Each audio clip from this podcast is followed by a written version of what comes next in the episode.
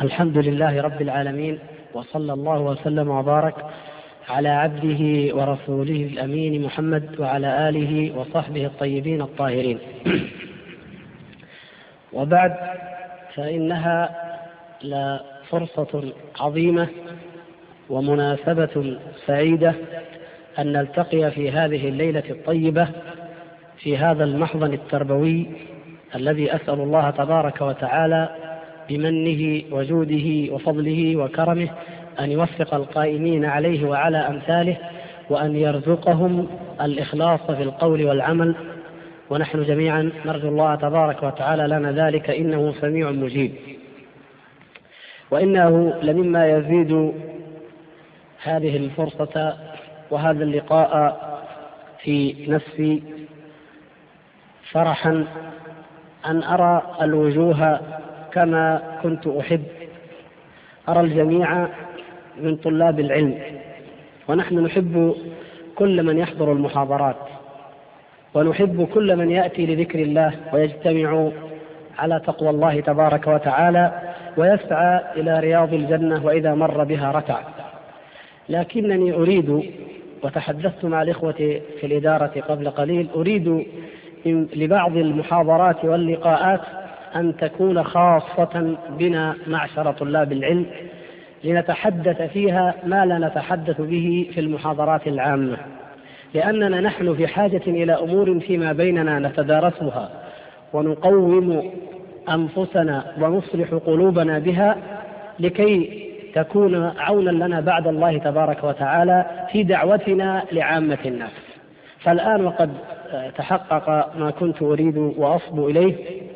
أقول لإخوتي الكرام إن هذا اللقاء هو اللقاء الأول من محاضرات تتكرر بإذن الله تبارك وتعالى تباعا في هذه المحاضر التربوية وهي المراكز الصيفية عن جانب عظيم ومهم جدا من جوانب الإيمان وهو ما يتعلق بأعمال القلوب التي غفل كثير من الناس عن أهميتها. ولا أعني بالغافلين عنها الذين انحرفوا فيها كالمتكلمين والصوفية ولعلنا نعرض لانحرافهم بإذن الله تعالى أثناء المحاضرة. ولكنني أعني تقصيرنا. نحن الدعاة ونحن أهل السنة والجماعة المتبعين لمنهج السلف الصالح منهج رسول الله صلى الله عليه وسلم في الدعوة والتزكية والتربية. نحن قد لا نلقي لهذه الأمور ما تستحق من العناية والتركيز مع أنها من أهم الأمور كما سنوضح بإذن الله تبارك وتعالى. والتذكير بالأمور الأساسية المهمة واجب لا يجوز ولا ينبغي لأحد أن يجد غضاضة فيه. فإن الله تبارك وتعالى أكثر ما ذكر في القرآن ووعظ ونوع في الأساليب بالإيمان بالله تبارك وتعالى وتوحيده والإيمان باليوم الآخر مع أن المخاطب قوم قد آمنوا بذلك من قبل في الغالب. لكن هذا الأمر هذه الأمور المهمة والأساسية والأصلية التي تنبني عليها حياة المؤمن وعبادته وأعماله يجب أن يذكر بها وأن يتحدث عنها كثيرا. فكيف إذا وجدنا أنها ربما أهملت لأسباب تختلف وقد نأتي عليها إن أمكن ذلك بإذن الله تبارك وتعالى. المقصود أيها الإخوة الكرام أن نعلم أن هذا الموضوع مهم أن ما يتعلق بالقلب وعمله مهم جدا وأن علينا جميعا نحن طلبة العلم أن نراجع أول ما نراجع موقف قلوبنا مع ربنا تبارك وتعالى. وحال هذه القلوب من التزكية والطهارة والتصفية والنقاوة. وأن نعرف أعمال القلوب ونتعرف عليها ونعلم نعلم مقدار ما لدينا منها وماذا ينقصنا وكيف فهمنا لها ومعرفتنا وعلمنا بها. أهي كما يرضي الله عز وجل وكما كان السلف الصالح أم هنالك شيء من الخلل فيتدارك؟ فإذا صلحت هذه القلوب فإن الحال يكون كما سمعتم في الحديث الصحيح الذي ذكره الأخ الكريم. ألا وإن في الجسد مضغة إذا صلحت صلح الجسد كله وإذا فسدت فسد الجسد كله ألا وهي القلب. اعلموا إخوتي الكرام أن هذا الدين إنما نزل في حقيقته لتزكية القلوب وإصلاحها. ولهذا يقول صلى الله عليه وسلم أنا دعوة أبي إبراهيم. ودعوة أبينا إبراهيم هي قوله عليه السلام الذي ورد في قول الله تبارك وتعالى ربنا وابعث فيهم رسولا منهم يتلو عليهم آياتك ويعلمهم الكتاب والحكمة ويزكيهم. فإبراهيم عليه السلام دعا الله تبارك وتعالى لما بنى هذا البيت العظيم العتيق أن يبعث في هذه الأمة هذا الرسول صلى الله عليه وسلم بهذه الأهداف بهذه الأغراض. ونحن نجد أن الله سبحانه وتعالى لما استجاب لعبده وخليله إبراهيم عليه السلام وذكر هذه الاستجابة كما وردت مثلا في سورة الجمعة قال هو الذي بعث في الأميين رسولا منهم يتلو عليهم آياته ويزكيهم ويعلمهم الكتاب والحكمة. فنلحظ هنا أن هذه الثلاثة اختلف ترتيبها. ما الذي حدث؟ ما الذي تقدم؟ تقدمت ماذا؟ أنتم معي ولا لا؟ تقدمت التزكية على التعليم. تقدمت التزكية على التعليم. ولا شك أن الإنسان لا يمكن أن يتزكى إلا بأن يتعلم الكتاب والسنة ويتعلم الهدى الذي جاء به النبي صلى الله عليه وسلم. لكن عندما تتقدم التزكية فهي من باب تقديم الغرض والغاية على الوسيلة التي تؤدي إلى هذا الغرض. إذا فالأصل هي التزكية الأصل هو تزكية هذه القلوب. وهذه القلوب هي محط نظر الله تبارك وتعالى من العبد. إن الله لا ينظر إلى صوركم وأجسادكم ولكن ينظر إلى قلوبكم كما جاء في الحديث الصحيح.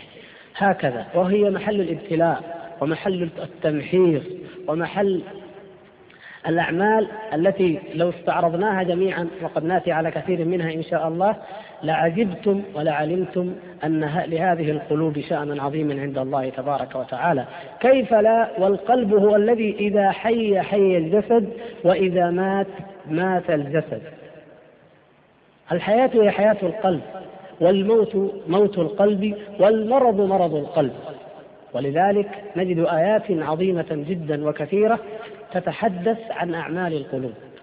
وأعظم عمل من هذه الأعمال بلا ريب هو الإيمان الذي هو الدين كله. فالإيمان هو الدين كله. ونحن الذين خاطبنا الله تبارك وتعالى باسم الإيمان يا أيها الذين آمنوا المقصود به الذين استجابوا لله تبارك وتعالى وأذعنوا ظاهرا وباطنا قولا وعملا. فالإيمان عند أهل السنة والجماعة هو كما تعلمون قول وعمل. ولا بأس أن نذكر بهذه الحقيقة لأنها مدخل للموضوع. فإذا كان الإيمان قولا وعملا عند أهل السنة والجماعة وقلنا إن القول قولان والعمل عملان فالقول القولان قول القلب وهو إقراره وتصديقه وقول اللسان وهو أيضا إقراره وتصديقه نطقا يعني. والعمل عملان عمل القلب وعمل الجوارح.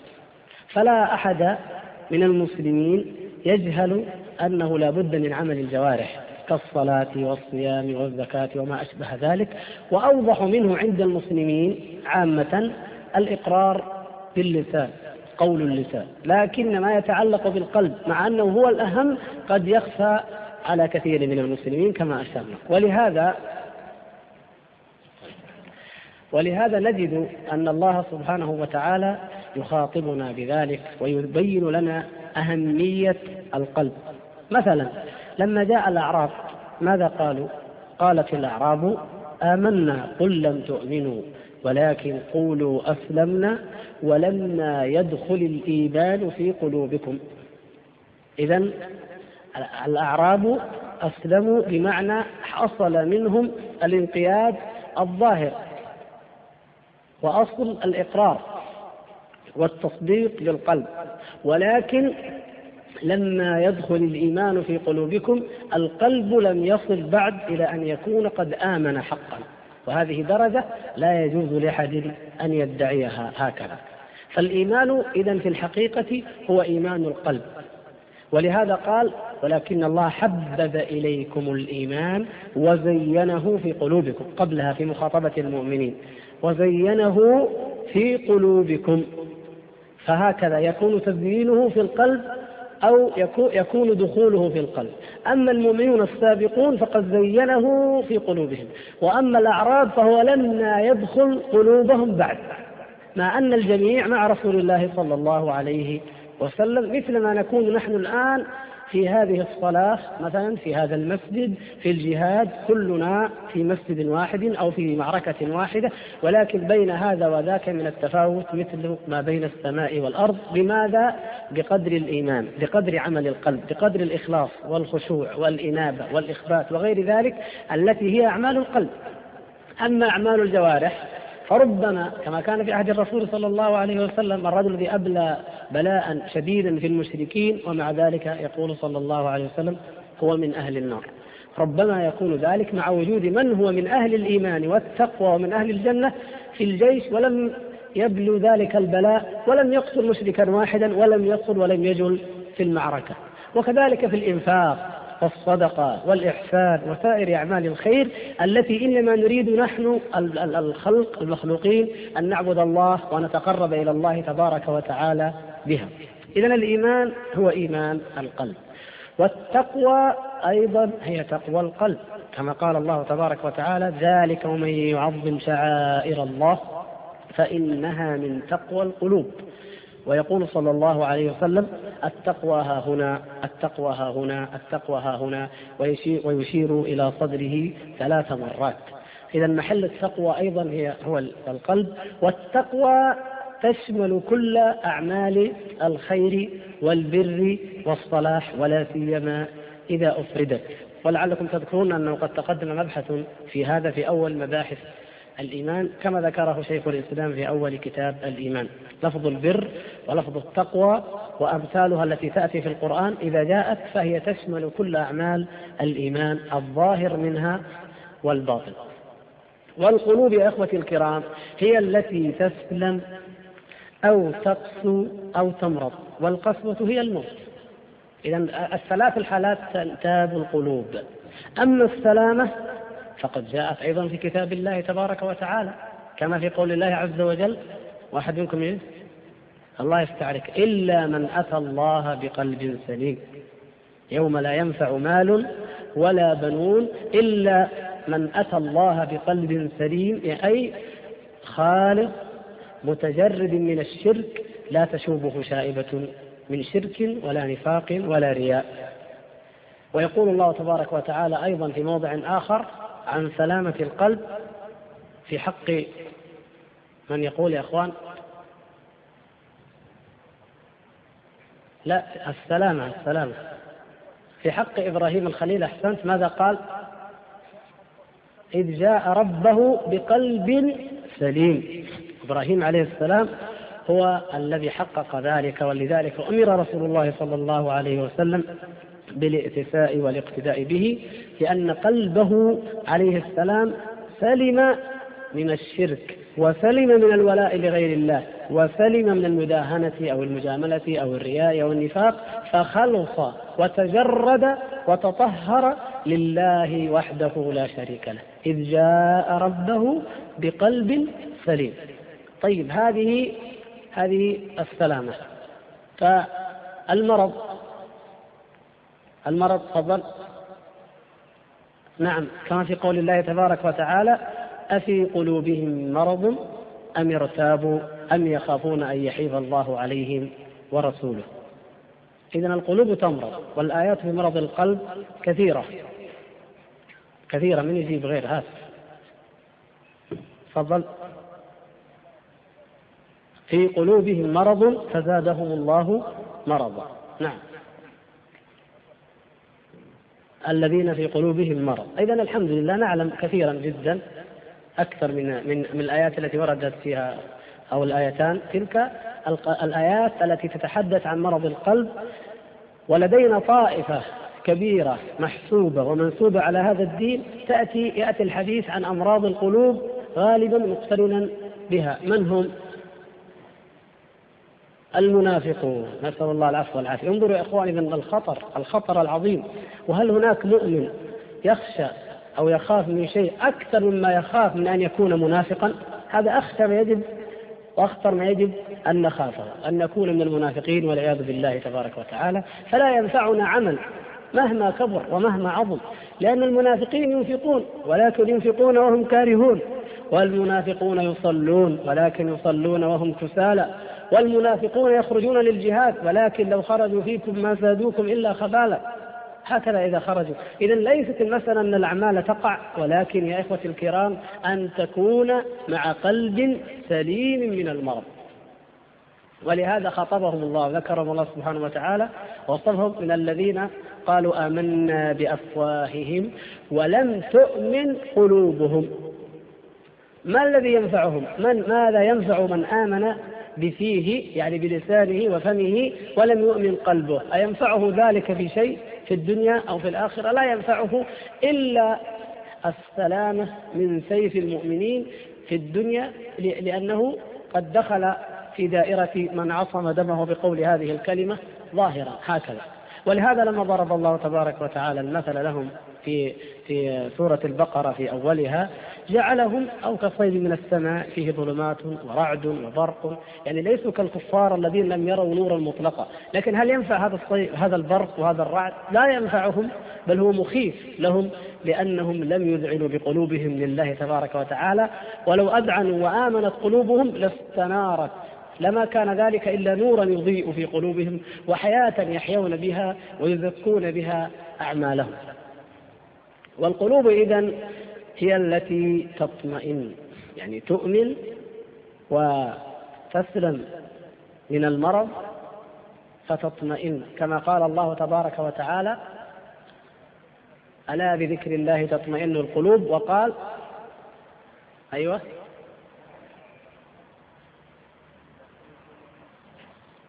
الذين آمنوا وتطمئن قلوبهم بذكر الله ألا بذكر الله تطمئن القلوب؟ فإذا في في موضعين الآية جاء فيها موضع. إذا الاطمئنان. إذا لم يحصل لها الإيمان والحياة والاطمئنان ما الذي يحصل؟ والعياذ بالله. إذا اشتد المرض حصل الموت والموت هو القسوة. كما في قول الله تبارك وتعالى ثم ها؟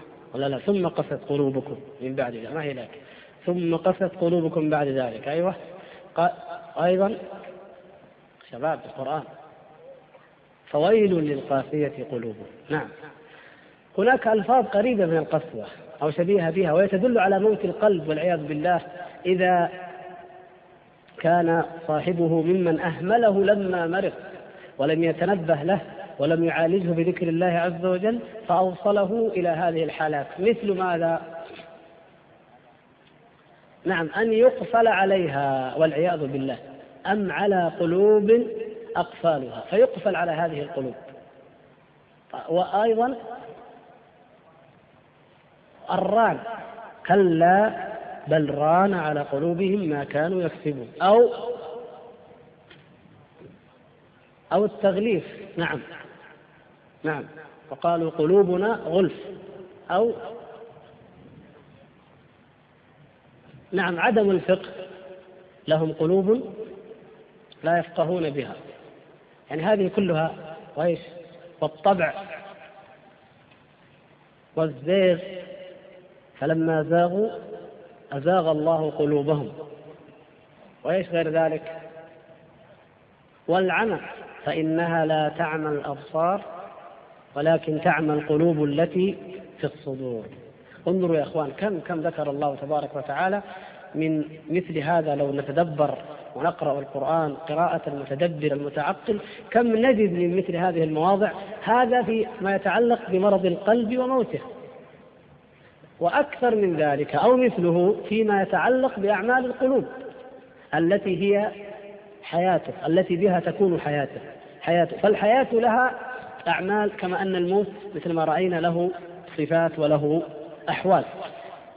من أحوال حياة القلب القلوب التي تحيا بذكر الله تبارك وتعالى وتسلم بإذن الله. الأعمال القلبية التي تستطيعون أن تعددوها كثيرا جدا. مثل ماذا؟ أعمال القلب. الوجل. مثل الوجل. كما في قول الله تبارك وتعالى قرأها الشيخ في الصلاة مثلا. والذين يؤتون ما آتوا وقلوبهم وجلة أنهم إلى ربهم راجعون. وفي قوله عز وجل الذين إذا ذكر الله وجلت قلوبهم. نعم. وإذا تليت عليهم آياته زادتهم إيمانا. الوجل وغير ذلك مثل ماذا؟ لو يشترك أكبر عدد من الإخوان. نعم. المحبة. المحبة قطعا محلها القلب. ولذلك يقول الله تبارك وتعالى ومن الناس من يتخذ من دون الله أندادا يحبونهم كحب الله والذين آمنوا أشد حبا لله. ويقول قل إن كنتم تحبون الله فاتبعوني يحببكم الله ويغفر لكم ذنوبكم. ويقول وقالت اليهود والنصارى نحن أبناء الله وأحباؤه. هذه المزاعم والدعاوى. ولكن المؤمنين هم الذين يحبون الله ويحبون طاعة الله. وتبعا لذلك طبعا يحبون رسول الله صلى الله عليه وسلم. أعظم الحب. ويحبون المؤمنين ويحبون الصالحين ويحبون كل ما من شأنه أن يقربهم إلى الله عز وجل وإلى محبته ورضاه. إذا المحبة غير ذلك؟ نعم. الاطمئنان وقد تقدم. نعم. الإخلاص وهذا عمل عظيم. فبالإخلاص أيها الإخوة الكرام يكون الفارق بين المؤمنين وبين المنافقين. لأن المنافقين حتى وهم يشهدون شهادة الحق يشهدون وهم كاذبون. فإذا أردنا أن نفرق بين المؤمنين وبين المنافقين فالصدق والإخلاص هذان العملان هما أساس ذلك وهما أعظم أعمال القلوب ومعهما المحبة واليقين على ما سنفصل إن شاء الله عندما نأتي إلى ذكر كل عمل من الأعمال وماذا يترتب عليه وما هو معناه وما هي حقيقته. إذا الإخلاص نأتي عليه بأدلة. لا بأس وإن كانت حاضرة عند الإخوة. مثل ماذا؟ نبغى اللي ما شاركوا معلش يعني. على الإخلاص. وما أمروا آية البينة ها؟ أيوة لأنك بعيد. وما أمروا إلا ليعبدوا الله مخلصين له الدين حنفاء ويقيموا الصلاة ويؤتوا الزكاة وذلك دين قيما. نعم. هكذا أمروا. لو عبدوا الله تعالى على غير إخلاص لما قبل منهم ولما نفعهم ذلك في شيء. ولا سيما إذا فقد الإخلاص كله. أما إذا كان الإخلاص يعني آه، نقصا كان لم يكن فقدا بل نقصا وشابته شوائب فهذا له حكم أهل الوعيد والعصاة على ما سنعرض إن شاء الله تعالى عندما نبين تفاوت الناس في مثل هذه الأعمال القلبية. طيب غير ذلك غير غير الإخلاص. الإثبات. والإثبات في اللغة ما معناه الخبت في اللغة ما هو؟ الخبت هو الأرض المنبسطة. والإخبات أخبت إذا طأطأ حتى يساوي بالأرض. لاحظوا في هذا دليل على كمال الانقياد والإبعان فتخبت له قلوبهم. إخبات يعني لا اعتراض.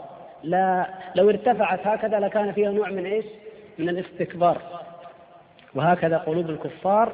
هذه قلوب متكبرة جبارة. ولذلك كثيرا ما يصفهم الله سبحانه وتعالى بوصف الاستكبار. لأنهم يستكبرون عن عبادة الله تبارك وتعالى وعن طاعة الله وعن الانقياد لأمر الله. فالاستكبار ضد الإخبات.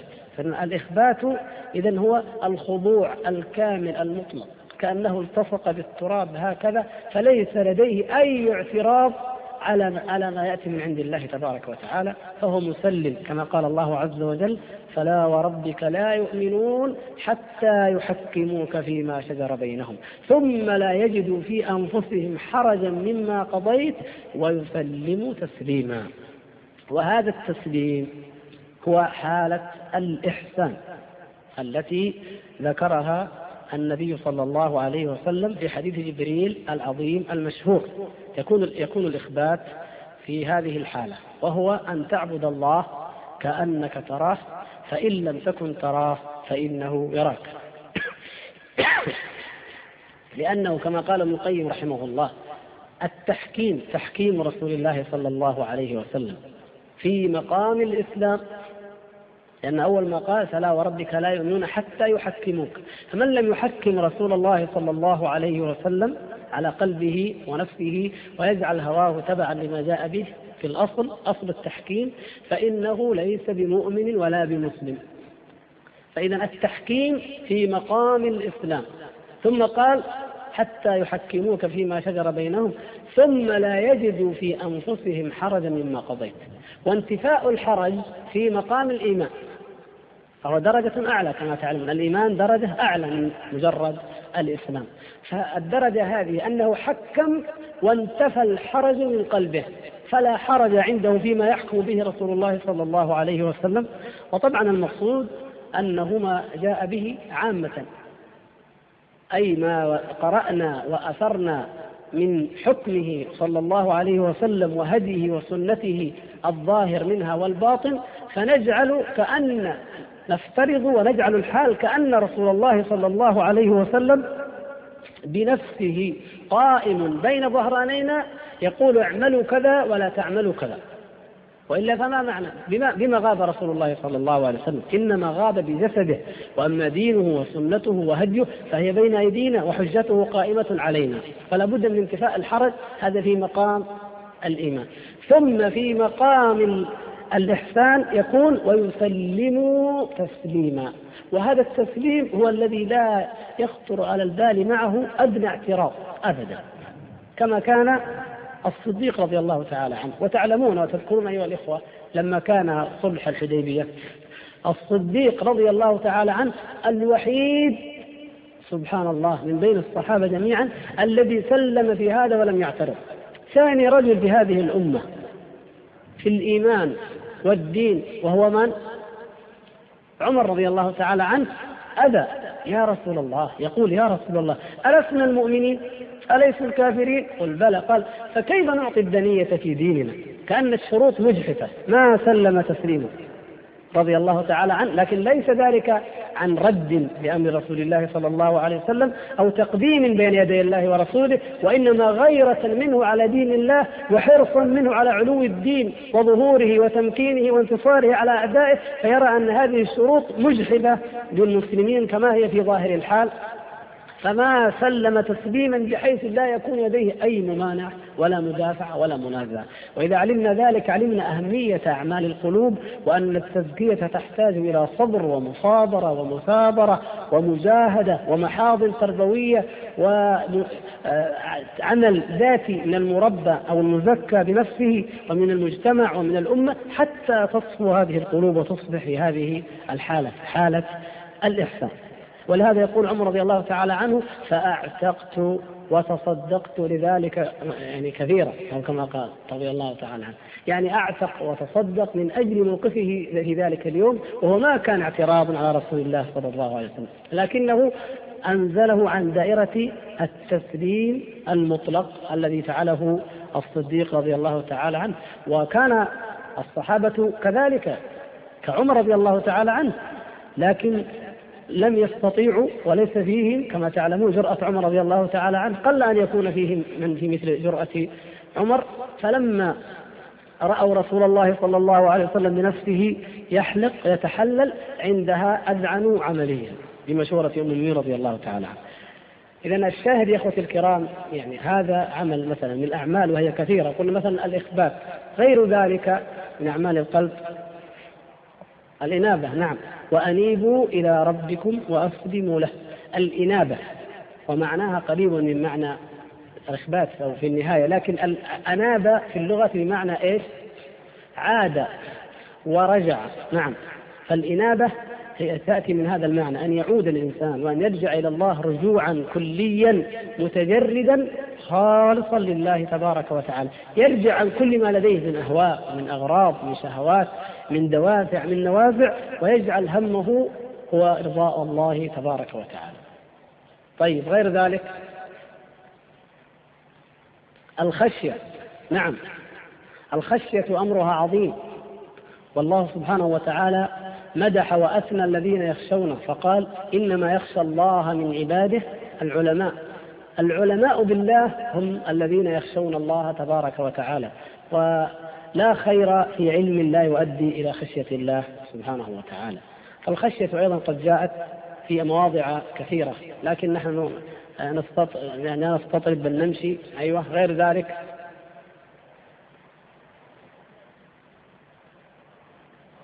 ما سمعت. الخشوع الخشوع نعم. ألم يأن للذين آمنوا أن تخشع قلوبهم؟ لذكر الله وما نزل من الحق. الخشوع والخشوع هذا بمعنى الخشية أو قريب منه. يعني عندنا يا إخوان أعمال القلب تتداخل وتتقارب لماذا؟ لأنها أعمال باطنة.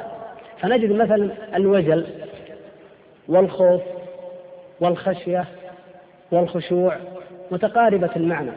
هي في الحقيقة لكل منها معنى لكنها متقاربة في ذلك.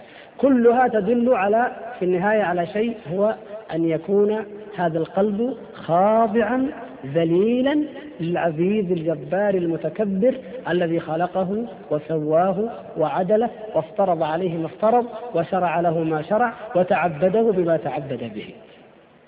فإذا الوجل والخوف والخشية والخشوع هكذا يعني نكون قد أتينا على جملة من أعمال القلب لها دلالة يقابلها هنالك.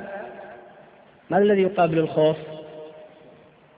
أيوة يقابلها الرجاء يقابلها المحبة يقابلها الرضا يقابلها الفرح. ولا لا؟ حتى الفرح. قل بفضل الله وبرحمته فبذلك فليفرحوا. لأنه من أعمال القلب المحمودة إذا كان هكذا. هو خير مما يجمعون. هكذا فتتوازن النفس الإنسانية بين هذه مثلا الأربعة وبين تلك الأربعة فيكون الإنسان حقا قد جمع بينها يعني كل أعمال القلوب فقد جمع أنواعا من العبوديات التي يحبها الله تبارك وتعالى والتي لا يريد أن يقع أو يحصل بعضها ويترك ويهمل البعض الآخر. نزيد وإلا نتعرض ننتقل إلى موضوع آخر. طيب لعلنا ننتقل إلى موضوع آخر مهم. أعمال القلوب كثيرة وإن شاء الله لا تخفى عليكم. في القرآن القاعدة كل ما نسب إلى القلوب أو إلى الصدور فانظر اقرأ كتاب الله سبحانه وتعالى وانظر ماذا نسب من أعمال إلى القلوب مثلا أو إلى الصدور وانظر ماذا تجد بعد ذلك. وأحيانا لا تنسب إلى القلب أو إلى الصدر ولكن هي محل ذلك. يعني كالتوكل مثلا التوكل مثلا بماذا يكون؟ الصبر بماذا يكون؟ بالقلب فهي من أعظم أعمال القلب لأن التوكل هو مقتضى أو من هو يدخل في الاستعانة والله سبحانه وتعالى في سورة الفاتحة التي هي أم القرآن والسبع المثاني يقول إياك نعبد وإياك نستعين وكل ديننا داخل في هذه الآية فإياك نستعين لا بد من الاستعانة بالله تبارك وتعالى أي بتجريدها وتخليصها لله سبحانه وتعالى كما قال قل هو الرحمن آمنا به وعليه توكلنا. لاحظوا إياك نعبد هذه آمنا به. وعليه توكلنا هي وإياك نستعين. فأعملنا نحن هو أمران أن يكون الله تبارك وتعالى وحده هو المعبود والغاية والمراد الذي نسعى إليه وأن يكون هو المستعان به وحده على تحقيق هذه الغاية والمتوكل عليه وحده في أمورنا كلها. إذا لدينا كثير من أعمال القلوب نستطيع أن نستخلصها بأنفسنا من كتاب الله ولضيق الوقت يعني ننتقل إلى قضية أخرى وهي كيف ضلت الأمة في أعمال القلوب؟ وكيف أخطأت؟ وكيف صار حالها؟ في أول الحديث تعرضنا من أجل بيان أهميتها إلى التقصير والخلل الذي يحصل من أهل السنة والجماعة في هذا. فلعلنا نبدأ بهذا ثم ننتقل إلى المناهج الأخرى التي ضلت وانحرفت. فنقول إن الصحابة رضوان الله تعالى عليهم والسلف الصالح وهم الذين فهموا كتاب الله تبارك وتعالى وأقاموه علما وعملا علموا أهمية الإخلاص وأهمية اليقين وأهمية الصدق والمحبة وغير ذلك من أعمال القلوب فتحققت فيهم العبودية الكامنة لله عز وجل. وعلموا أن لا إله إلا الله ليست كلمة تقال باللسان. وعلموا أن الإنسان إذا انقاد بقلبه وخضع وخشع فلا بد أن يعمل وأن تنقاد جوارحه. ولذلك كانت حياتهم واقعا. وترجمة وتجسيدا لهذه الحقائق الإيمانية التي تعيشها قلوبهم رضي الله تعالى عنهم وأرضاهم. الذي حدث في العصور المتأخرة لأهل السنة والجماعة ولا نتكلم عن من عداهم أنهم اعتراهم ما اعترى غيرهم ولكن بقدر. اعتراهم الضعف. انحسر المفهوم تضاءل المفهوم في أذهانهم أصبح الدين وكأنه الشعائر الأساسية فقط. والشهادة نفسها شهادة أن لا إله إلا الله أصبحت وكأنها أن يقال أن يقال أشهد أن لا إله إلا الله وأن لا يشرك بالله. طبعا لو وقعوا في الشرك لما كانوا من أهل السنة والجماعة. لكن أن أن أن يقال وأن لا يشرك ولكن لم تعد بتلك القوة وفي تلك القمة العالية التي كانت عليها الأجيال أو القرون الثلاثة وهذا لا عجب يعني النبي صلى الله عليه وسلم عندما قال خير الناس قرني ثم الذين يلونهم ثم الذين يلونهم ثم يأتي بعد ذلك أقوام وجاءت أوصافهم في أحاديث أخرى. يعني هؤلاء الذين يأتون بعد القرون الثلاثة هم ليسوا من إنهم من أهل البدع ومن أهل الأهواء هم على نفس الخط لكنهم أقل. فيهم ضعف وفيهم وفيهم من الأمور لا تخرجهم عن السنة لكنها تخرجهم أو تنزلهم عن درجة القرون الثلاثة المفضلة التي هي في قمة العمل والإيمان والتطبيق لهذا الدين.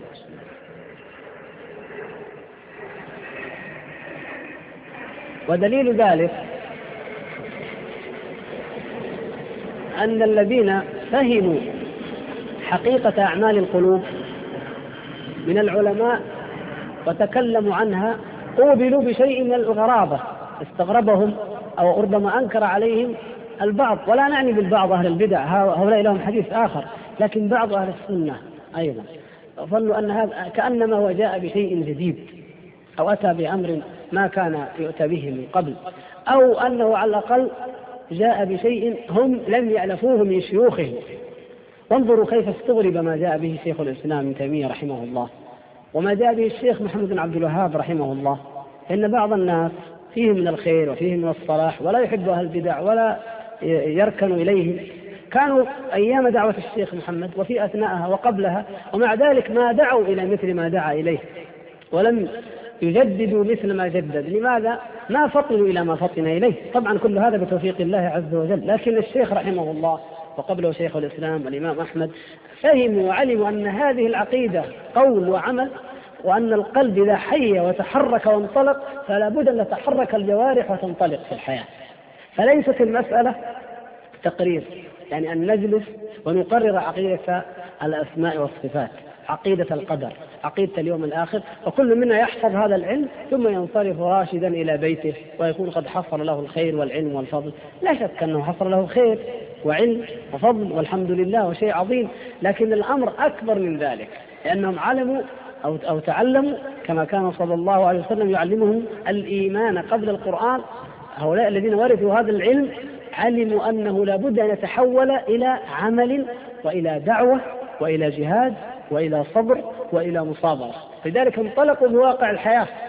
لا يمكن أن يقر الإمام أحمد رحمه الله الأمة وهي تنصرف وتنحرف عن العقيدة الصحيحة إلى عقيدة فاسدة وإن أوذي وإن ضرب وإن جلد وإن حصل له ما حصل كما تعلمون. وشيخ الإسلام ماذا جرى له؟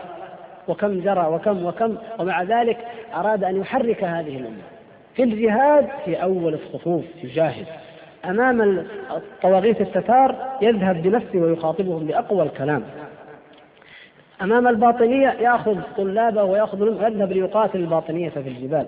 يدعو الأمة لمقاتلة الصليبيين. يعني حياة حقيقية حياة جوارح وأعمال جوارح مع حياة القلب ومع عمل القلب. هكذا فهم أولئك. ولهذا ولكن أقول ليس كل الأمة فهم ذلك فالتقصير حصل عند أهل السنة في هذا. ثم لما جاء دعوة الشيخ أيضا محمد بن عبد الوهاب رحمه الله كان الأمر كذلك. والآن نحن والحمد لله نعيش على هذه العقيدة وعلى بقايا هذه الدعوة ومع ذلك تجدون فينا من الضعف الظاهر البين الواضح الجلي الذي يدل على أن لم نحقق أعمال القلوب كما ينبغي. وإن كنا والحمد لله في, في الجملة مجانبين لأهل الأهواء والبدع لكن ليس الأمر أن تجانب أهل الأهواء بل أن ترتقي أنت في درجات الإيمان واليقين والإخلاص والدعوة. ولذلك كم من المسلمين ومن طلاب العلم ومن أهل السنة الذين يعني لم يتعلموا هذا الأمر بالذات كم منهم يدرك شروط لا إله إلا الله؟ نحن عندما نقول شروط لا إله إلا الله ماذا يأتينا؟ ما هي شروط لا إله إلا الله يا شباب؟ العلم والإخلاص واليقين والصدق والقبول. إذا يعني رجعنا ليه؟ هي إيش؟ هي أعمال القلب التي كنا نتحدث عنها. ما شاء الله. اذا هذه هي. اذا اذا لا إله إلا الله تقتضي هذا وهذه شروطها وأساسيات الإيمان. فنحن رجعنا اذا إلى هذه القضية. أقول الذي لم يتعلم هذا ولم يوفقه الله له ربما لا يتخيل أن لها شروطا أصلا وان لها اركانا أصلا. وهو إن شاء الله على الإيمان وعلى السنة فيه خير ولا يأتي البدع ولا الضلال. لكن هذه يقول إشارة تكفي لتعرفوا أن الأمة لديها هذا الخلل وهذا النقص الواضح.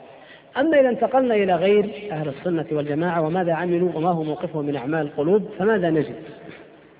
أولا الطائفة الأولى طائفة أهل الكلام المتكلمون. والمتكلمون هؤلاء هم الذين تقرر كتبهم وكلامهم ومناهجهم الآن في الجامعات والمعاهد والمدارس الإسلامية خارج هذه البلاد إلا ما رحم الله. بل ربما قررت هنا في بعض الجامعات وتدرس ودرست في بعض المساجد عقائد أهل الكلام التي يقولون فيها كما صرح الباقلاني وهو أكبر أئمة المذهب الأشعري المتقدمين وغيره ذكر شيئا من هذا أو الجويني يقول إن الإيمان هو التصديق دون سائر أعمال القلب والجوارح. يعني الإيمان عندهم مجرد التصديق دون يصرح دون سائر أعمال القلب والجوارح. الجويني في الإرشاد يأتي بالخلاف يقول قال جهم الإيمان هو المعرفة بالقلب. وقال السلف الإيمان قول وعمل كذا وقالت الخوارج ثم يقول والذي نرتضيه دينا وإلى آخره هو أن الإيمان هو التصديق بالقلب فقط. سبحان الله. يعني غير غير عبارة جهم التي هي المعرفة لكن قال مجرد إيش؟ التصديق. يعني بصراحة يقول السلف كذا وغيرهم كذا وكذا وأنا لست مع هؤلاء. ويعني يرفض مذهب السلف بعد أن نقله وأورده وذكره. كيف يكون هؤلاء من أهل السنة والجماعة؟ وكيف يكونون متبعين لمنهج السلف الصالح؟ وهم يذكرونه ويتعمدون مخالفته. وإلى أي رأي يخالف؟ إلى رأي ليس ببعيد عن رأي الجهم وإن غيروا المعرفة جعلوها تصديقا. إذا تجرد التصديق عن العمل عن بقية أعمال القلب والجوارح فإنه يصبح في الحقيقة علما مجردا أو معرفة مجرد معرفة لا أكثر ولا أقل فكأن الاختلاف بينهم لفظي فقط. إذا هؤلاء المتكلمون ماذا تتصورون أن يكون نتيجة أن تدرس عقائدهم هذه الباطلة من أقصى إندونيسيا مرورا بالهند بنغلاديش باكستان أو مثلا وسطاني من قبلها إلى الدول العربية إلى تركيا إلى إفريقيا. أن تكون المناهج التي تعلم يتعلمها الناس هي هذا. فيقال لهم إن الإيمان فقط هو التصديق ولا يدخل فيه أعمال القلب ولا أعمال الجوارح. يترتب على هذا يا إخوتي الكرام خطر عظيم جدا وهو الواقع في أحوال المسلمين اليوم. أنهم اعتقدوا اذا أن الكفر هو التكذيب. ما دام الإيمان هو التصديق أو الصدق طبعا التصديق فإن الكفر هو التكذيب. وتكذيب بماذا؟ يعني من اعتقد أن الله حق وأن الرسول صلى الله عليه وسلم صادق فقد صدق فهو مؤمن. فالكافر هو الذي يعتقد أن أن الله ليس حق مثلا وأن محمد صلى الله عليه وسلم ليس صادقا. وهذا كم في المسلمين من يعتقد ذلك؟ قليل نادر جدا. لكن هم يقولون هذا مؤمن هذا مسلم. لما أهملوا التوكل والاستعانة مثلا واليقين والإخلاص وغير ذلك استعين بغير الله استغيث بغير الله دعي غير الله عبد غير الله فامتلأت بلاد العالم الإسلامي بالقبور والأضرحة والمشاهد والمزارات وأصبح الناس يتقربون ويطوفون ويدعون ويبتهلون ويتضرعون ويذبحون ويهدون وكل هذه الأمور تقع. وإذا قلت هذا شرك وهؤلاء يقعون في الشرك قالوا ما أين الشرك؟ أين الكفر؟ الذي تعلموه أن الكافر والذي كذب الرسول صلى الله عليه وسلم لم يؤمن به. وهذا مصدق يطوف ويدعو ويستغيث ويذبح لغير الله للولي للشيخ لكذا وهو مصدق. إذا أنتم أنتم مبتدعة أنتم على مذهب الخوارج. هذه تهمة تهمة الخوارج. إذا سمعتموها ورأيتم أنه ينبذ وتقال لمن ليس من أهلها فتذكروا سنة الله تبارك وتعالى فتواصوا به بل هم قوم طاغون كما قال الله تعالى لمحمد صلى الله عليه وسلم ما يقال لك إلا ما قد قيل للرسل من قبلك. نفس الكلام. يقال خوارج لكل من دعا إلى الله سبحانه وتعالى على علم وعلى بصيرة وهو واضح أنه مجانب لمذهب الخوارج مثل ما بين السماء والأرض. لكن كيف يتهم؟ يقال خوارج. يقال إنه من الخوارج. سبحان الله. هكذا يتهم أهل الباطل وأهل الإفك من أراد أن يجرد التوحيد وأن يخلصه لله سبحانه وتعالى. في القديم والحديث في كل زمان وفي كل مكان. وهل في في في, في أنتم في حاجة إلى أن أوضح لكم أو أستطرد معكم أو أفصل لكم خطر الشرك؟ وخطر عبادة غير الله الحمد لله أنتم في غنى عن ذلك. إنما نريد الإشارة إلى أن إغفال أعمال القلوب أدى إلى هذه الظاهرة العجيبة جدا. حقا لو تأملتها ربما أن بعضكم خرج من هذه البلاد ورآها. تعجب والله غاية العجب. أستاذ جامعي في كلية مثلا الشريعة أو غيرها على درجة من العلم يفسر محدث بعضهم. شيء عجيب جدا في العلم. ومع ذلك يقول ذهبت عند ضريح الشيخ فلان وأدعوه أدعو. طيب دعوته يقول لا أنا ما دعوت أنا دعوت الله لكن يعني بواسطته. طيب ما رأيك في من يدعوه؟ قال ما هو حتى اللي يدعوه إنما غرضه التوسل. يا شيخ طيب إيش الدليل؟ أخي الله تعالى يقول يا أيها الذين آمنوا اتقوا الله وابتغوا إليه الوسيلة. سبحان الله العظيم. كل هذه الآيات التي أوردنا وسمعنا جميعا في أعمال القلب تغفل وتهمل ويؤتى بهذه الآية أو ما أشبهها ويتأولونها على غير وجهها ويجعلونها معارضة لكل ما سمعنا من آيات صريحة الدلالة واضحة في أن القلوب لا بد أن تتجرد لرب القلوب وعلام الغيوب تبارك وتعالى. هذا جانب لأن الوقت في الحقيقة يضيق بنا. ننتقل إلى الفرقة أو المنهج الآخر الذي انحرف انحرافا عظيما في أعمال القلوب وهم الصوفية. وما أدراك ما الصوفية؟ وماذا تريدون؟ وكيف نحدثكم عن انحراف الصوفية؟ الصوفية في الحقيقة لم يهملوا أعمال القلب. هم بالعكس المتكلمون لم يذكروها أغفلوها. الصوفية هم من جنس الضالين. وأما أهل الكلام فهم من جنس من؟ المغضوب عليهم. نعم. من ضل من ضل من أهل الكلام هو أهل الكلام كلهم ضلال لكن ضلال أهل الكلام وبعدهم عن الحق من جنس المغضوب عليهم الذين عرفوا الحق ولكنهم تعمدوا مخالفته ولم يعملوا به. فعندهم علم كما ذكرنا يعني في أقوالهم وكذا ويعلمون ولكنهم يتركون ذلك. أما الصوفية فهو من جنس الضالين لأنهم يعلمون أهمية التوكل. هم أكثر ما يدعون ويتكلمون عن أعمال القلوب. أول ما كانت الصوفية على الأقل تركز على اليقين والإخلاص والإخبات والإنابة وتجعلها مقامات وأحوالا مقام كذا ومقام كذا وحال كذا وحال كذا. وتقول أهل الفقه يعني عندما الصوفية يعادون أهل الفقه أو أهل الظاهر أو أهل الرسوم أو أهل الشريعة إلى غير ذلك من الألقاب التي ينبذون بها العلماء. يقولون هؤلاء لماذا ننبذهم وننابذهم؟ لأنهم يغفلون عن أعمال القلوب. يجلس أحدهم في المسجد يبتدي من كتاب المياه والطهارة والوضوء والصلاة والحيض والغسل والزكاة إلى أن ولا يتكلم عن اليقين ولا عن الإنابة ولا عن الإخلاص ولا عن الخوف ولا عن الرجاء ولا عن المحبة ولا عن الخطرات والوساوس والشكوك التي تختار تنتاب القلوب ولا كذا. فيدهشون من يسمع ويقول والله نعم هؤلاء أهل ظاهر فقط. يعني رسوم ظاهرة أحكام ظاهرة فقط ويترك يعني يتركون الأساس فيتركهم يترك هؤلاء ويذهب مع أولئك. نعم هذا تقصير كما ذكرنا أن, تهمل هذه الجوانب لكن يعني يفر من انحراف إلى انحراف آخر. طيب جاء عند السادة كما يسمون الصوفية.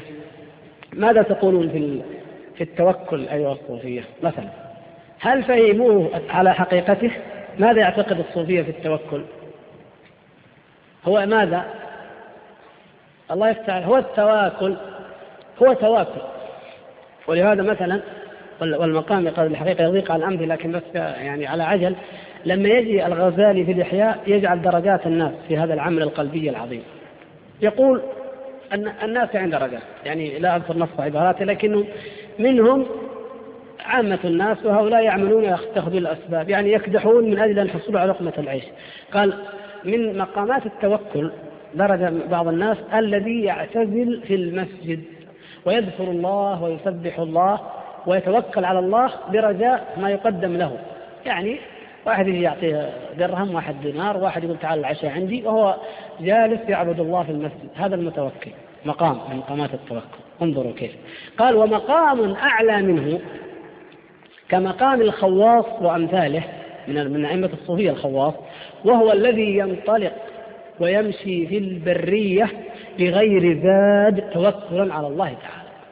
يعني يريد الحج مثلا يريد يذهب إلى بيت المقدس من بغداد أو من خراسان إلى بيت المقدس إلى مكة فيخرج في البرية من غير زاد ثقة في الله وتوكلا عليه ولا يأخذ أي شيء وهكذا يهيم في الصحراء. هذا هذه الدرجة العليا من التوكل. يا سبحان الله. كيف لو أن الأمة الإسلامية أخذت بذلك. والحمد لله أنها لم تأخذ كلها بذلك. لقد لتركت الأسباب ولا تواكلت ولا أفنيت. لما وصلنا نحن إلى هذه الحال لأفنيت تماما. أفناها التتار والصليبيون وأمثالهم. وقد جاء الصليبيون فاعتزل الغزالي الدنيا ولم يكن له أي مشاركة. احتلوا بيت المقدس. المقصود يا أخوان يعني هذا نموذج لخلل الصوفية في فهم التوكل. كيف فهموا الرضا؟ وهو عمل عظيم سنتحدث عنه بإذن الله في لقاء قادم. الرضا كيف فهموه؟ قالوا الرضا أن ترضى بكل ما ترى في هذا الكون. يعني أن تشهد الحقيقة الكونية. فكل ما قدره الله ترضى به. يعني حتى الكفر وحتى الشرك والسحر والزنا والفساد والسرقة والظلم والإيد كلها ترضى بها لأنها من عند الله فتشهد الحقيقة الكونية. حتى يعني أن بعضهم فعل الأعاديب لما دخل هولاكو إلى إلى بغداد فجاء شيخ من شيوخ الطريقة وأخذ يقود الفرس قال الناس شيخ وتقود فرس عدو الله؟ سبحان الله. يعني الحس العامي مهما كان لا يصدق يعني هذا الشيء. لكن الشيخ أجاب بأن هذا من شهود الحقيقة الكونية. يعني قد يكون منافقا في في الحقيقة. نقول قد يكون منافقا. لا شك أن مثل هؤلاء الذين في لغتنا نقول عملاء. لكن كيف هو أجاب؟ أجاب بما اصطلحت عليه الصوفية من أن هذه عقوبة من الله. يعني معنى كلامي هذه عقوبة من الله على المسلمين بذنوبهم فهو يحقق عقوبة الله فيدخل مع أعداء الله الذين الله عاقب بهم. المؤمن لا سبحان الله على هذا الفهم. لو أن كل واحد من المسلمين فهم فهم هذا الشيخ الضال لكان كلما داهمنا عدو رحنا مع اليهود رحنا مع الصرب رحنا مع الأمريكان رحنا مع المجرمين في كل مكان يحاربون فيه أو يهاجمون فيه المسلمين. سبحان الله. لكن يعني هذا خذوه نموذجا كيف فهموا الرضا؟ كيف فهم الصوفية المحبة؟ قالوا المحبة إذا تعلق العبد أو المحبوب المحب بالمحبوب رضي عنه ولم يأخذه بشيء فأصبحوا حتى في عبادتهم إن تقربوا إليه بشيء يتقربون إليه بما يثير المحبة كيف؟ قال لك نحن أحببناه فلا يؤاخذنا في شيء لأن الله تعالى لما قال وقالت اليهود والنصارى نحن أبناء الله وأحباؤه قل فلم يعذبكم بذنوبكم؟ بل أنتم بشر ممن خلق. قالوا فإذا إذا أحب الله العبد ما يعذب بذنوبه. إذا نحن نحب الله ويحبنا الله فلا يعذبنا. فكل ما يعملونه هو تهييج المحبة فقط. فيجلسون يجتمعون رجالا ونساء وكبارا ومردانا وينشدون الأناشيد في المحبة والعشق والهيام والغرام. قصيدة امرئ القيس نفسها يأتون بها. قصائد مجنون ليلة. نفس القصائد التي قالها المجنون في ليلة. ما فيها تغيير ولا حرف. ينشدونها ويتناغمون ويتمايلون عليها ويقول هذه تهيج المحبة وتجعلنا نحب. أية محبة؟ فإذا جينا إلى محبة رسول الله صلى الله عليه وسلم المحبة عندهم؟ هي كما يعبرون أحيانا يعني عشق. عشق النبي اللهم صل وسلم عليه. شوف كيف سوء الأدب حتى في التعبير. فيقولون العشق الإلهي وعشق النبي أو العشق النبوي.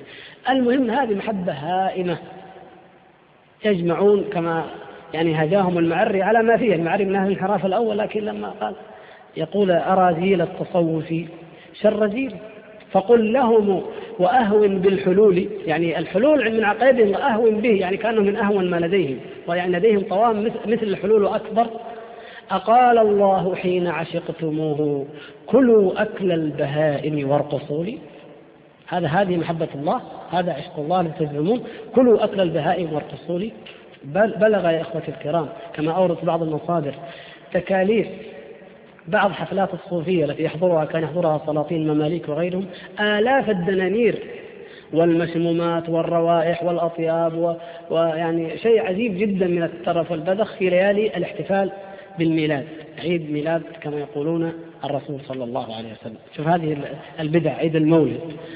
فيعني بذخ هائل جدا.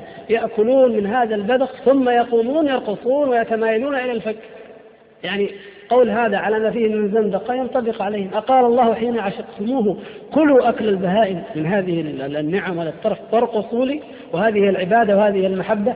فإن أنكر عليهم منكر هذه بدعة. قالوا هذا ما يحب الرسول. اللهم صل وسلم.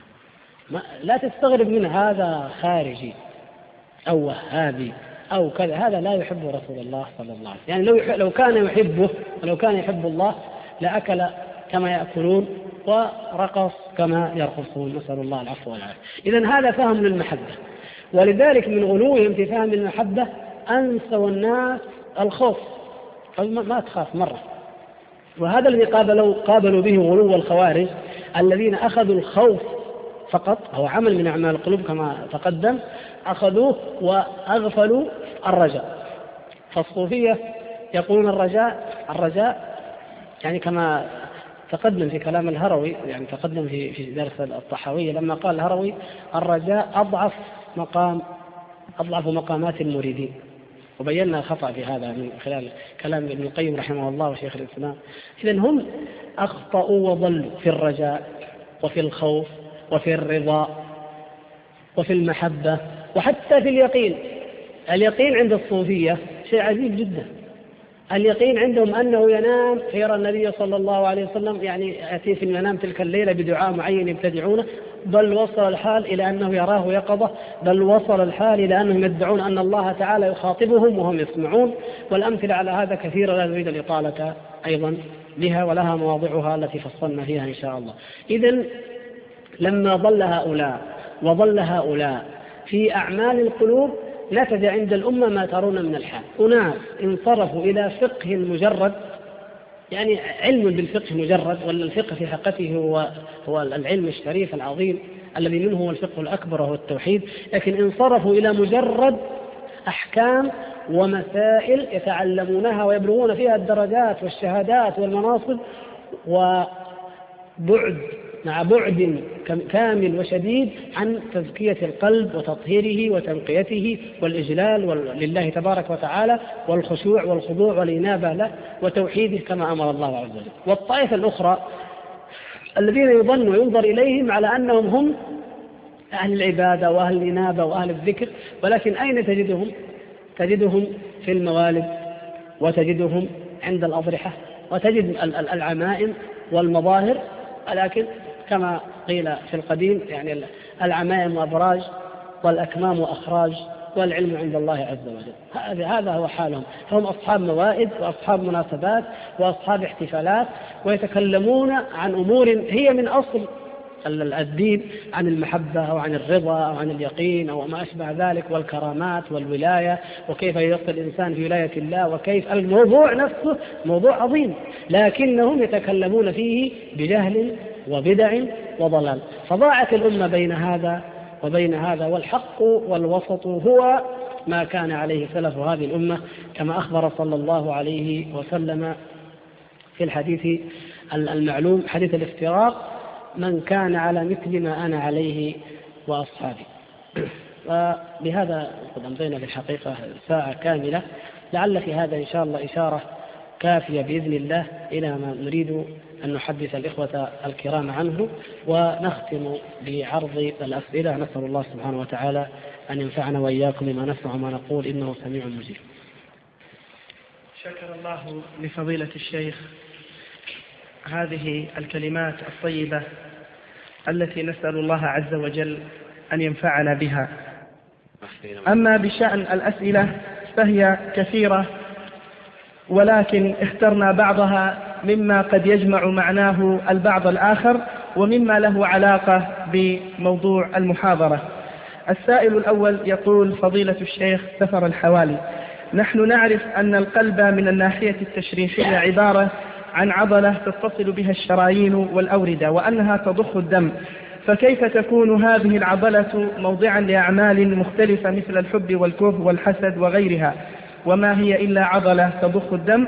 وآخر يقول أنه مع التقدم في مجال الطب ربما يغير للإنسان عضلة قلبه. فهل تتغير أحوال المرء بتغير أو بتغيير أو تبديل القلب؟ ما رأي فضيلتكم؟ جزاك الله خير. نحن لا نخلط بين عالم الغيب وبين عالم الشهادة. حتى نحن أنا لما لما يقال هذا فلان الذي اسمه فلان إن أخذته عالم شهادة في مجرد فهو الطول 150 مثلا أو 180 والعرض والارتفاع واللون والشعر والعصب واللحم فقط. لكن إن أردت بفلان حقيقته الذاتية المعنوية فأنت تتكلم عن شيء آخر غير ذلك تماما. فلا نخلط بين الأمرين. المقصود شرعا بالقلب ليس هو مجرد ما يقصد به تشريحا أو عضويا أنه هذه العضلة أو غيره وإنما الحديث عن الجانب المعنوي الذي هو من عالم الغيب. فنحن نجهل الروح ويسألونك عن الروح قل الروح من أمر ربي وما أوتيتم من العلم إلا قليلا. مجرد العضلة هذه توجد عند الميت وتوجد عند الحي وتوجد عند الحيوان وتوجد هذه العضلة عند أتقى الأتقياء وتوجد عند أفضل الفجار. لكن ما ليست القيمة بهذا الشكل المادي المشاهد المحسوس وليس هو المقصود في كلام الله ورسوله بذاته المادية المحسوسة وإنما المقصود القلب بمعنويته بكيفيته المعنوية التي لا تدخل تحت الحس ولا تحت النظر. وهكذا سائر الأعمال وما يتفرع عن القلب من ذلك فأقول أرجو من الأخ لا يخلط بين عالم الغيب وبين عالم الشهادة. وكلام الإخوة الأطباء والمشرحين وأمثالهم له موضعه كناحية عضوية بحتة ونحن هنا نتكلم من الناحية المعنوية البحتة. يا شيخ يقول سائل يا شيخ إني أعد نفسي منافقا حيث أني في الظاهر أمام الناس طيب وملتزم. ولكني إذا خلوت بنفسي ارتكبت المعاصي وأنا لا أستطيع أن, أذكر أن أتركها إذا تذكرتها. ماذا أفعل؟ هل أخبر الناس بمعاصي؟ نسأل الله أن يعفو عنا جميعا. ومن منا من ليس كذلك يا أخي؟ يعني إذا كان بعض الصحابة يقول لو تعلمون ما أغلق عليه بابي ما تك... يعني ما تكالبتم وتجمعتم هكذا. وهم من أصحاب رسول الله صلى الله عليه وسلم. فطبعا لا يقصد بذلك أنه ينتهك المحرمات. لكن المقصود كما في حديث حنظلة أن حالهم مع رسول الله صلى الله عليه وسلم غير حالهم مع الخلوة. ونحن كلنا ذلك الرجل. ليس حالنا في بيوت الله وفي حلقة الذكر ومع الإخوة الطيبين كحالنا في حالة الضعف أو في حالة الخلوة أو حالة غلبة الشيطان. لكن هل يعني ذلك؟ يعني أننا لابد أن نكون بين حالتين لا نتخيل إلا حالتين. إما أن أكون على حال واحدة كما تخيل حنظلة وقالها للصديق رضي الله تعالى عنه قال أذهب معك يا رسول الله صلى الله عليه وسلم. نفس المشكلة. إذا كان نافق حنظلة القضية واحدة. يعني لا تخيل إلا الإيمان الذي يبقى على حالة واحدة لا يقل ولا يضعف ولا يفتر لا في حالة الوحدة والانفراد ولا في حالة الاجتماع ولا في حال إقبال النفس وتشوفها وتشوقها إلى الطاعة ولا في حال يعني حرمها وعنادها. هذا هذا شيء أو أن نتصور النفاق والسقوط الذي قد يدفع إلى القنوط والعياذ بالله ويقول اذا أنا منافق فأحسن أترك هذه الأعمال الظاهرة. بل أقول للناس أنا ولو صليت تروني أفعل كذا ولو اتقيت ظاهرا تروني أفعل كذا. لا يا أخي ليس الأمر إما هذه وإما تلك ابدا. بل يعني نحرص كما في حديث نحرص على أن نستديم هذه الحالة أن نظل على هذه الحالة ما أمكن. احرص على ذلك. فإذا ضعف فاعلم أن النفس طبيعتها الضعف. أن طبيعة النفس هو هي الضعف. طبيعة الإنسان هي الظلم وهي الجهل. إنه كان ظلوما جهولا. وأن الله سبحانه وتعالى يريد منك أن تقاوم هذا الظلم وهذا الجهل لتقوم النفس وتزكيها. ولهذا لما قال بعض السلف جاهدت نفسي أربعين سنة حتى استقامت. يعني قبل الأربعين كان يظن أو كان يرى أنها لم تستقم بعد فهو في مثل هذه الحالة لكن ما قالوا. إنما جاهدها. فيعني لما بلغت الآخرة تعجب فقال أو قد استقامت؟ يعني تعجب من أنها قد استقامت لأنه يتخيل يقول نحن سنموت وما زلنا نجاهدها ولما تستقم. وهكذا كان حالهم رضي الله تعالى عنهم. فأرجو يا أخي الكريم ونكلمنا جميعا نرجو أن نبعد القنوط عنا وأن لا نحدث الناس. بل نحمد الله أن ستر علينا ذنوبنا التي لا يعلمون لكن يجب علينا أيضا أن نجاهد أنفسنا وأن نحارب هذا النفاق وهذا الرياء وهذا الخلل وهذا التقصير ما استطعنا. فالحال حال مجاهد لا يضع سلاحه ولا يجد راحة كما قال الإمام أحمد رحمه الله لا يجد المؤمن راحة دون لقاء ربه. لا تجد راحة إلا إذا لقيت الله. ولا تطمئن إلا إذا وضعت قدميك كليهما في الجنة. لأن هكذا آه، يعني نحن في دار الابتلاء. هذا محل الابتلاء. فلا بد أن نصبر على ذلك وأن نجاهد. نصبر ونصابر. ولا نيأس ولا نقنط فما دمت على هذه الحالة يا أخي فأنت كما قال الحسن البصري رحمه الله ما أمنه إلا منافق وما خافه إلا مؤمن. يعني النفاق النفاق ما أمنه إلا منافق وما خافه إلا مؤمن. لأن المنافق يرى ذنبه كذباب وقع على أنف فقال به هكذا وذهب. ولا ولا يبالي بذنبه. أما المؤمن فيرى ذنبه كالجبل العظيم يكاد يقع عليه فهو يخاف منه. فما دمت تخاف من النفاق والحمد لله وتستشعر هذه الحالة فلا يعني يدفع بك الشيطان إلى القنوط ويقول أخبر الناس أو حدثهم بما خفي من أعمالك التي تخالف ظاهرك بل احرص على أن تصلح باطنك ونسأل الله سبحانه وتعالى يصلح لنا ولكم جميعا سرائرنا وظواهرنا إنه سميع مجيب وأن يثبتنا على الحق. سؤال ربما يتكرر من كثير من الدارسين في المجالات. الأخرى غير مجالات الدراسات الشرعية فمنهم سائل يقول أنا طالب في كلية الطب والإغراق في دراسة هذا العلم يشعرني بقسوة في القلب. لماذا تنصحني وكيف أجمع بين دراسة الطب والعلم الشرعي؟ أنا أخالف الأخ في الحقيقة في أن دراسة الطب تجعله كما قال. إن كان القصد يعني المذاكرة والحفظ وكذا للاختبار فهذا حتى لو كنت في التفسير.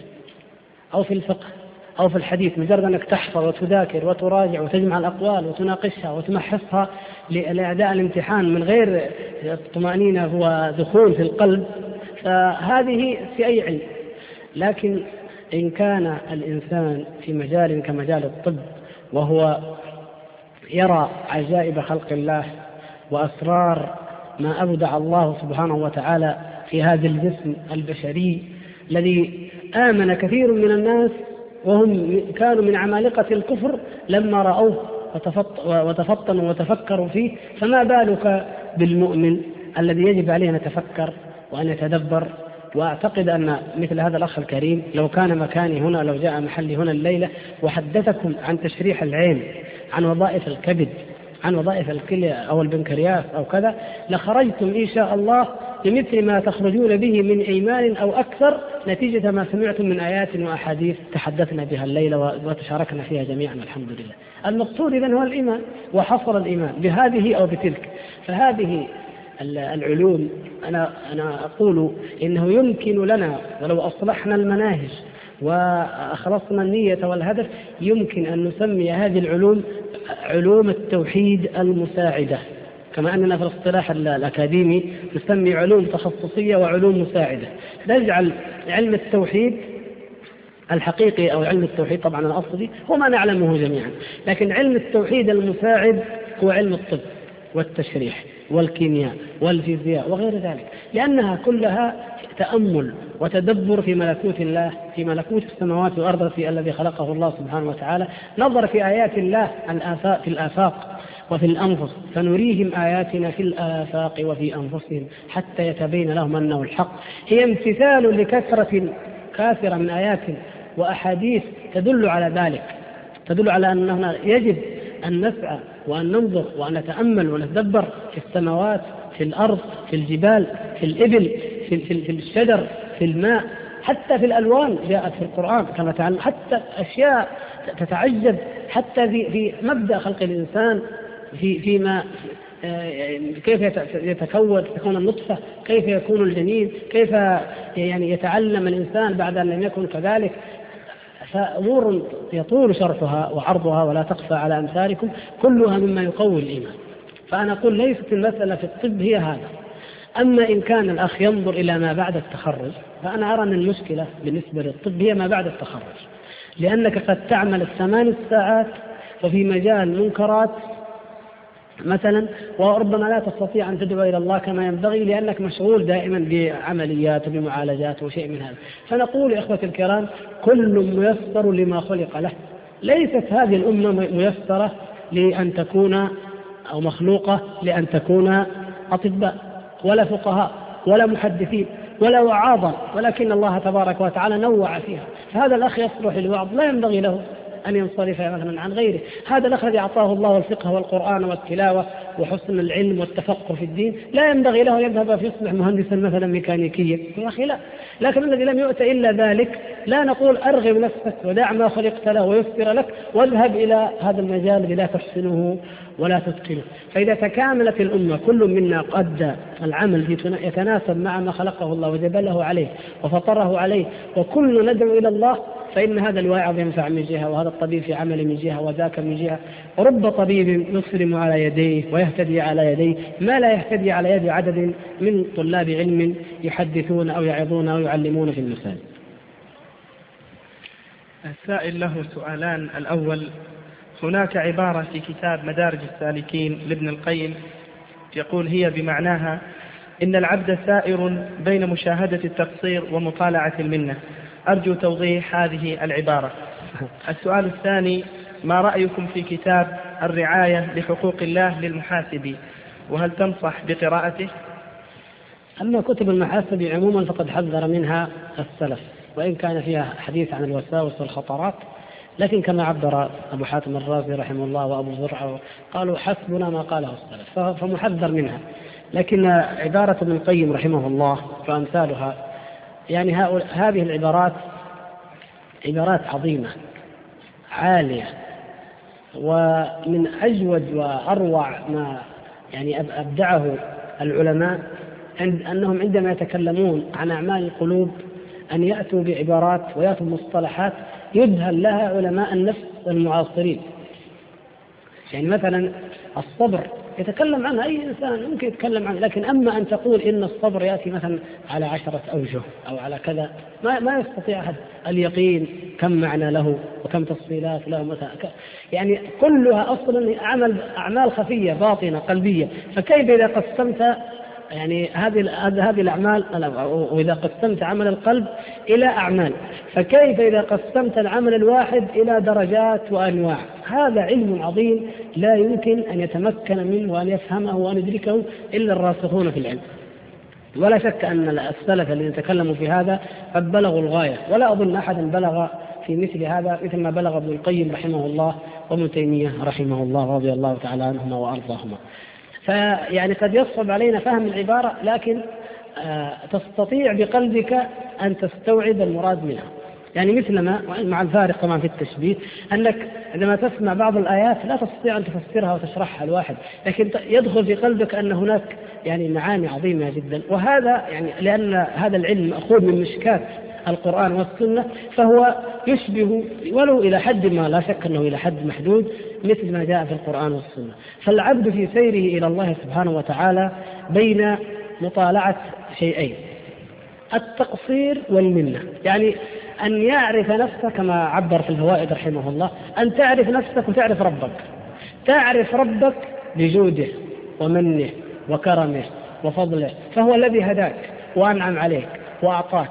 وعلمك. فأنت حتى إن عبدته وأطعته فالفضل له وحده سبحانه وتعالى. وتعرف نفسك بضعفها وجهلها وعجزها وتقصيرها ونسيانها ومعصيتها. فأنت كلك تقصير. فلو وكلت إلى نفسك طرفة عين لهلكت. فأنت في سيرك إلى الله سبحانه وتعالى لابد أن تراعي الأمرين أن تعلم نفسك وتقصيرها وما فيها وأن تطالع منة الله تبارك وتعالى عليك الذي له الفضل كله حتى في هدايتك وفي عبوديتك. فإنك إن أطعته واتقيت فبمحض فضله وهدايته ولك على ذلك الجزاء الأوفى في الجنة وهو عز وجل غير محتاج إلى طاعتك. وهو تبارك وتعالى غير مطالب بإثابتك وبمجازاتك ولكنه سبحانه وتعالى كتب على نفسه الرحمة وفتح لك الأبواب. يا عبادي كما في حديث يعني أفضل حديث يقولون أفضل حديث رواه أهل الشام حديث أبي ذر رضي الله عنه يا عبادي يا عبادي يا عبادي وغير ذلك. فهو عز وجل يفتح لك الباب. ويدعوك ويبسط به بالليل يتوب مسيء النهار ويبسط به بالنهار ليتوب مسيء الليل. والأنت المحتاج المضطر الفقير بذاتك إليه تبارك وتعالى؟ ثم هو بعد ذلك لو فعل بأي بخلقه ما شاء لو لم يبعثهم ولو لم يجازهم لو لم يخلق جنة ولا نارا من الذي يسأله؟ لا يسأل عما يفعل وهم يسألون. ومع ذلك فإنه جعل لأهل التقوى الجزاء العظيم الذي فيه ما لا عين رأت. ولا أذن سمعت ولا خطر على قلب بشر ولأولئك العذاب الأليم الذي نسأل الله أن يحفظنا وإياكم منه. أقول هذه معاني قلبية قد يقصر تعبيرنا نحن متأخرين مع الأسف عن يعني إدراكها ولكن نتأمل ونفكر فيها ونحاول أن نشرحها وأن نفهمها وأنا أنصح الإخوة في الحقيقة بمطالعة الكتاب مدارج السالكين. ما أمكن وغيره من كتب السلف وإن شقت عليه بعض العبارات بهذه المناسبة كلما تطالع تفهم وتستوعب أما قراءة المختصرات ومطالعة فقط الكتب العصرية أو الشروحات وإن كانت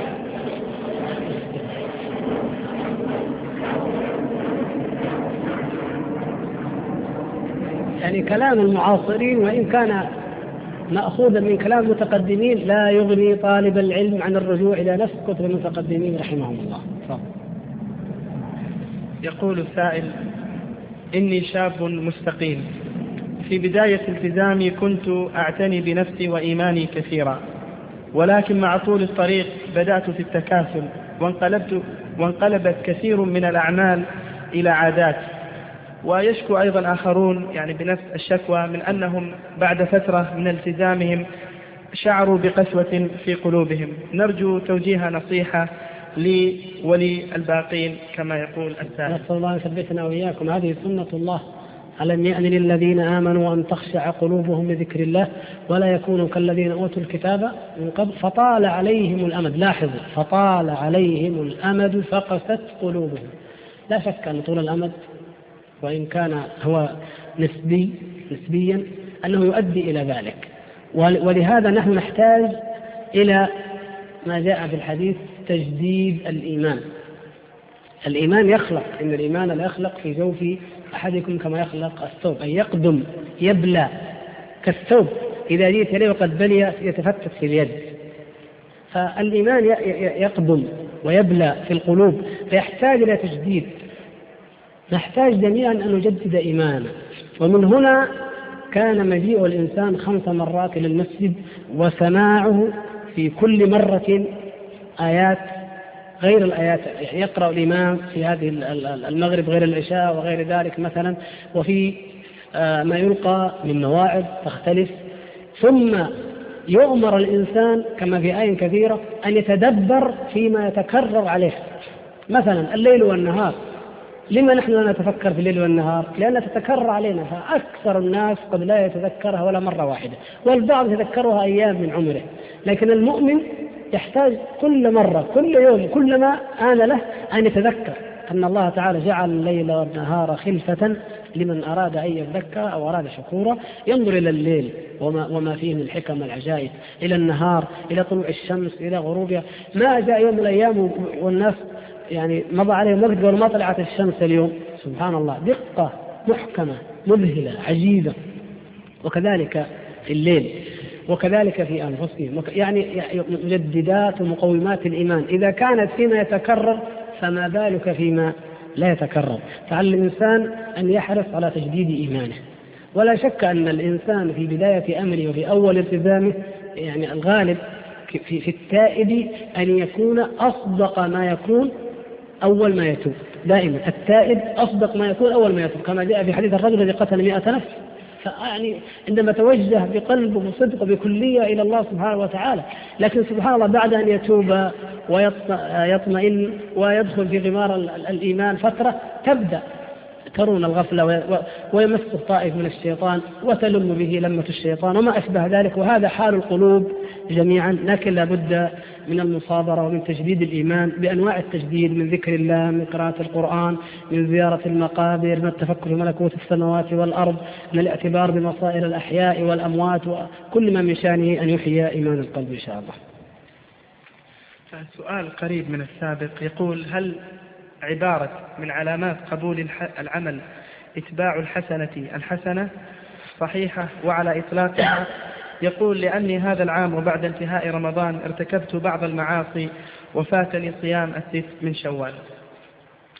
هي العبارة كقاعدة عامة صحيحة لكن لا تعني أن ليس لكل قاعدة استثناء أو شواذ وأن معنى ذلك يعني لا تعني أن من أطاع الله تبارك وتعالى وأدى فريضة من فرائض الله خالصة من قلبه أنه يعصم فلا يقع في معصية. لا النفس عرضة للضعف وللذنوب وللتقصير. وكل بني آدم خطاء وخير الخطائين التوابون. لكن من علامة القبول بإذن الله تبارك وتعالى أن يتبع الحسنة حسنات فإن وقع أتبع ذلك الذنب إن وقع في ذنب أتبعه توبة. فما دام كلما أذنب تاب فإنه ما يزال متبعا للحسنة حسنة إن شاء الله تعالى. وليس المقصود أن يعصم فلا يقع في الذنوب. لكن ما دام يتوب كلما وقع هذا دليل أن قلبه حي. والمطلوب والمقصود هو حياة القلب. ولهذا يقول النبي صلى الله عليه وسلم في وصيته الجامعة العظيمة اتق الله حيثما كنت وأتبع السيئة الحسنة تمحها. طبعا كان في إمكانه صلى الله عليه وسلم أن يقول ولا تعصي الله مثلا مطلقا. طيب هذه لا شك أن أنه مطلوب أن لا نعصي الله. لكن في مقام الإرشاد العملي الواقعي الذي يخاطب النفس على واقعها وحقيقتها لا, لا يمكن أن, أن, أن الإنسان يعيش فلا يعصي الله. كل بني آدم خطاء. إذا ما العمل؟ العمل أتبع السيئة الحسنة تمحها فهذا من الاستقامة. كونك كلما عصيت الله تكفر هذه المعصية بحسنة هذا من الاستقامة وليس من الانحراف. أما الانحراف هو الخروج عن الطريق بالكلية يعني يستمرئ الإنسان المعصية ولا يبالي يعني يتوب أو يستغفر الله تبارك وتعالى وينيب ويرجع إليه. يقول سائل بوب صاحب كتاب التوحيد باب من الشرك إرادة الإنسان بعمله الدنيا.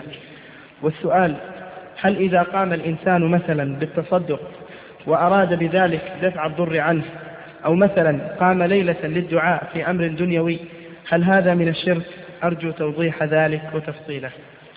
نعم هو كما ذكر بعد ذلك رحمه الله ذكر الحديث بعد الآية أولئك الذين آه، ليس لهم إلا النار. ثم ذكر آية هود ذكر بعدها حديث تعس عبد الدرهم تعس عبد الدينار تعس عبد القطيفة. هذا يوضح الآية الحديث يوضح الآية وهو أن الإنسان إذا أراد بعمله الدنيا فلو أراد فعلا لو لم يرد من الزكاة والصدقة إلا أن يبارك الله له في ماله فقط. وهذه حالة تقع لكثير من الناس وربما يتحدث بها التجار في مجالسهم فيقول يعني خشيت أن لا أربح في البضاعة الفلانية فتصدقت ذلك اليوم بألف وبألفين ثم ربحت في الصفقة ثم كذا فقط مجردا والعياذ بالله. كثير من الناس يعني يرى أن أن الصدقة وأن الإحسان له بركة فيدفع الله عنه البلاء به. لكن لا يريد بذلك الدار الآخرة ولا ما عند الله سبحانه وتعالى. فهذا حصر إرادته. وحصر همه في الدنيا فأصبح من ممن يريدون حرث الدنيا وحدها وممن يريدون الدنيا دون الآخرة مطلقا. فيقع في هذا النوع من أنواع الشرك وهو أشبه ما يكون بالشرك الخفي الذي قل من ينجو منه. فنعم هذه حالة تقع وكثير من الناس يقعون فيها وهم لا يشعرون وهذا ينافي الإخلاص لله تبارك وتعالى وابتغاء ما عند الله عز وجل. فيجب عليك أن تصوم وأن تصلي وأن تتصدق وأن تحج لله عز وجل. أما الذي يصلي أيام الاختبارات لينجح. صلى المصلي لأمر كان يقصده لما انقضى الأمر لا صلى ولا صام فقط أو يتصدق من أجل أن يربح أو أو كذا فهذا يدخل بلا ريب في هذا النوع من أنواع الشرك. نسأل الله أن يحفظنا منكم وإياكم منه دقيقه وجليله.